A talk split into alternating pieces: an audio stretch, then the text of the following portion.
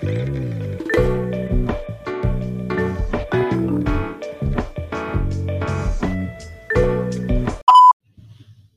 NFL fans. Welcome to the first edition of the First Down Fantasy Podcast. I'm Rickon Patel, the sports editor for the Wildcat Tribune. In front of the microphone, as always in the future, I'm joined by my pal Lucas Quick, the assistant sports editor.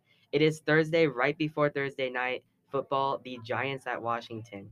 Kicking off our first episode, for those of you who don't know us, I'm a huge Niners fan. Lucas is an even bigger Eagles fan. We'll talk more about our rivalry this week later in the podcast.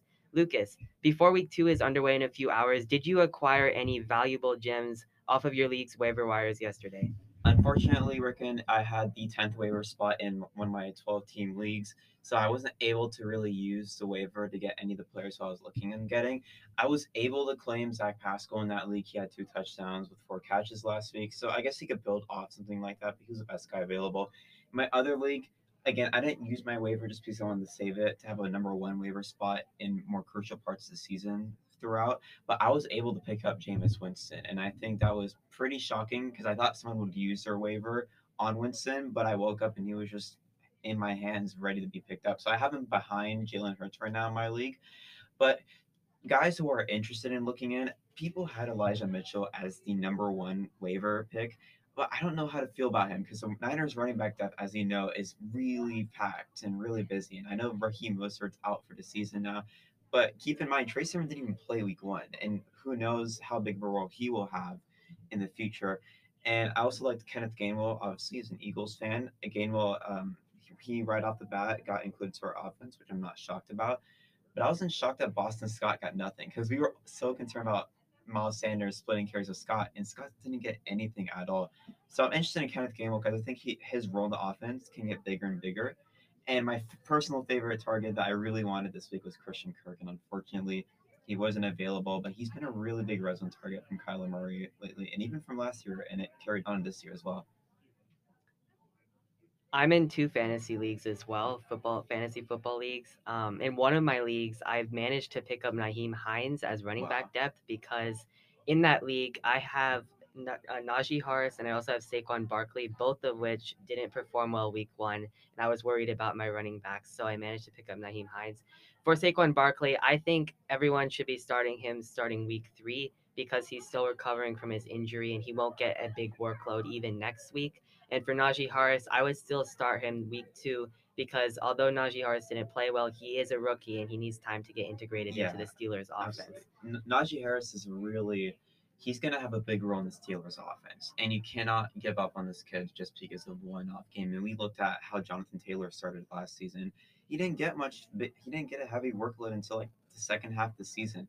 And I don't think Najee Harris is going to be in that same situation. I think his workload will get bigger and bigger as the week goes on. But the Bills, you got to give credit to the Bills. They have a really good defense. So they were able to stop Najee Harris and the entire Steelers offense. So they're facing off a scratchy Raiders defense. I think Najee Harris will bounce back this week. So let's move on to the Packers and Titans. Both teams had offenses which completely underperformed every single analyst's expectations.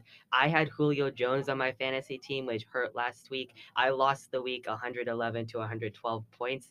Just one point. I'm still sour, sour about it. If Julio Jones, Najee Harris, or Saquon Barkley did any better, I would have won. However, for Julio Jones on the Titans offense, as well as AJ Brown and their quarterback Ryan Tannehill, they all underperformed. Do you think they're going to bounce back this week? Absolutely. And I think that the Cardinals really came out to put up a show. And I think the Titans and the rest of the league overhyped the Titans a little bit. I think just because they added Julio Jones, they came in this situation like in the talk of being Super Bowl contenders. So I think they got a little ahead of themselves, and the Cardinals came out and they shut that all down. They were completely unprepared from what the Cardinals were going to do. And even if the Titans' defense isn't good really at all, but their offensive line really disappointed. Chandler Jones had five sacks in a game, which is ridiculous. But just the Titans just did not seem in click at all, and because they lost Arthur Smith uh, this season. But they're playing against the Seahawks. The Seahawks are not known to have a good defense anymore, so it could be more of a shootout. And I expect the Titans to bounce back. I'm not expecting them to win just yet, but they'll definitely perform better than they did last week. So let's look at Rodgers and the Packers offense. So many fantasy managers spent high draft capital on Aaron Rodgers, Aaron Jones, and Davante Adams in their drafts last offseason. So many people are disappointed their fantasy fantasy teams lost because the Packers offense didn't perform as well as many people thought they would. Aaron Rodgers got around 3 fantasy points last week. Davante Adams a little bit more and Aaron Jones also a little bit more. However, do you think that they should be started this week as well? Absolutely. I understand that the whole last stance, quote unquote, thing with Aaron Rodgers, this is definitely going to be his last year with Green Bay. But people got to keep in mind that Rodgers wasn't even like talking with the Packers for half the offseason. It was some time where he finally got into training camp and they started cl- connecting with one another. So I wasn't expecting them to be blown out like this. I don't think anyone did, but definitely should start them because they're playing against the Lions, and the Lions just got just torn in pieces against the Niners. And even though it got close, their defense did not perform well at all. And Rodgers, he's definitely gonna get more than three fantasy points. I don't like that's a very rare situation to see from Rodgers, probably like one in a million from his whole career. But I think that'll definitely change. And I mean, Detroit at home, Monday Night Football, I expect to be a shootout for Green Bay. They should win this week. Yeah, I agree. So for Packers and the Titans, start your players who you drafted high. Um, we're all excited for Thursday night football. Who do you think they have winning this game tonight? Well, it's a very important matchup for me because I'm an Eagles fan. So any N- a- NFC team that faces off any team in general, it's going to be an important match. So the Giants did not look good week one at all, and the Broncos defense just seemed to dominate them, and the Giants just couldn't seem to get any momentum ahead of themselves.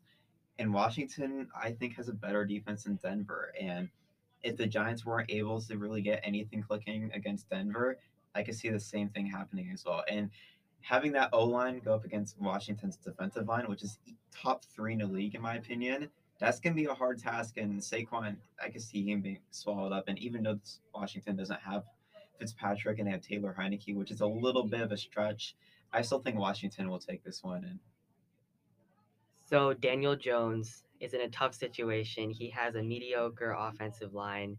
The Giants wide receiver room is looking kind of off because they lost Golladay to injury. They have Shepard, who performed well last week, but Saquon Barkley, as we said, is also an injury. He's just coming back. I don't think the Giants' offense is going to do too well this week, so I'm banking on Washington winning. So let's jump back to last week. Between school starting early August and the newspaper finding its rhythm in early September, I know we weren't able to share our uh, draft rankings or our starters for week one with listeners, but who surprised you last week? Now, who surprised me in a positive way last week was Melvin Gordon. And even though that the season would start for Broncos would be splitting carries between Javonte Williams and Melvin Gordon, you could still see that explosiveness explosiveness from Melvin Gordon last week. And I know that most of his fantasy points came from that run, that long touchdown run from Gordon but he still had he still looked like the old Chargers Melvin Gordon that we used to take in the first round. But I don't think that's going to continue this season. But it was definitely a, quite an impressive start for Gordon. And for disappointing, I mean this this is painful for me to say because I have James Robinson in both my leagues. But I can't blame Robinson for it. He got five touches. He did have six targets, but he did got outgained by Carlos Hyde, which is the biggest shock in my opinion from anything that happened last week but hopefully Robinson can bounce back. I don't know how well Urban Meyer will use him compared to the last season. It's a whole new coaching staff, but those were my two takeaways that surprised me the most last week. For me, there were three wideouts who surprised me the most. So, first, in Cincinnati, Ja'Marr Chase did really well at week one, despite other wide receivers on his team also demanding attention from Burrow. I didn't think most of the wide receivers on the Bengals would be fantasy relevant because of the sheer number of targets that Burrow would have to give each in order to be fantasy relevant. However, surprisingly, Burrow still managed to spread the wealth around, even with Tee Higgins, Tyler Boyd, and Chase, and a couple tight ends in the wideout in the core. Um, second, let's head over to Dallas, where Cowboys wide receiver Amari Cooper tied for the best wide receiver last week with Tyreek Hill. He outperformed so many other players despite competing for targets with CeeDee Lamb and Michael Gallup. And also, Dak Prescott looked really good returning from injury. I never thought I'd be saying this, but I expect big things from the Cowboys offense for the weeks to come. The Cowboys have strong potential for fantasy. I already expected Dak Prescott. I don't. I didn't expect him to be as throw 400 passing yards as he did week one, but I expected the wideouts to go back to their same position as they were last year, rather than Ezekiel Elliott. The Cowboys can be a legit playoff team in general, and their defense, if they could fix up on their defense and if they can stay healthy, they can make the playoffs. So that's coming from an Eagles fan. I hate the Cowboys, but they could win our division this year, honestly. Yeah, many people are surprised. Um, another place for a surprise is look to Trey Area right here in SF, where Deebo Samuel had a monster performance against the porous Lions defense.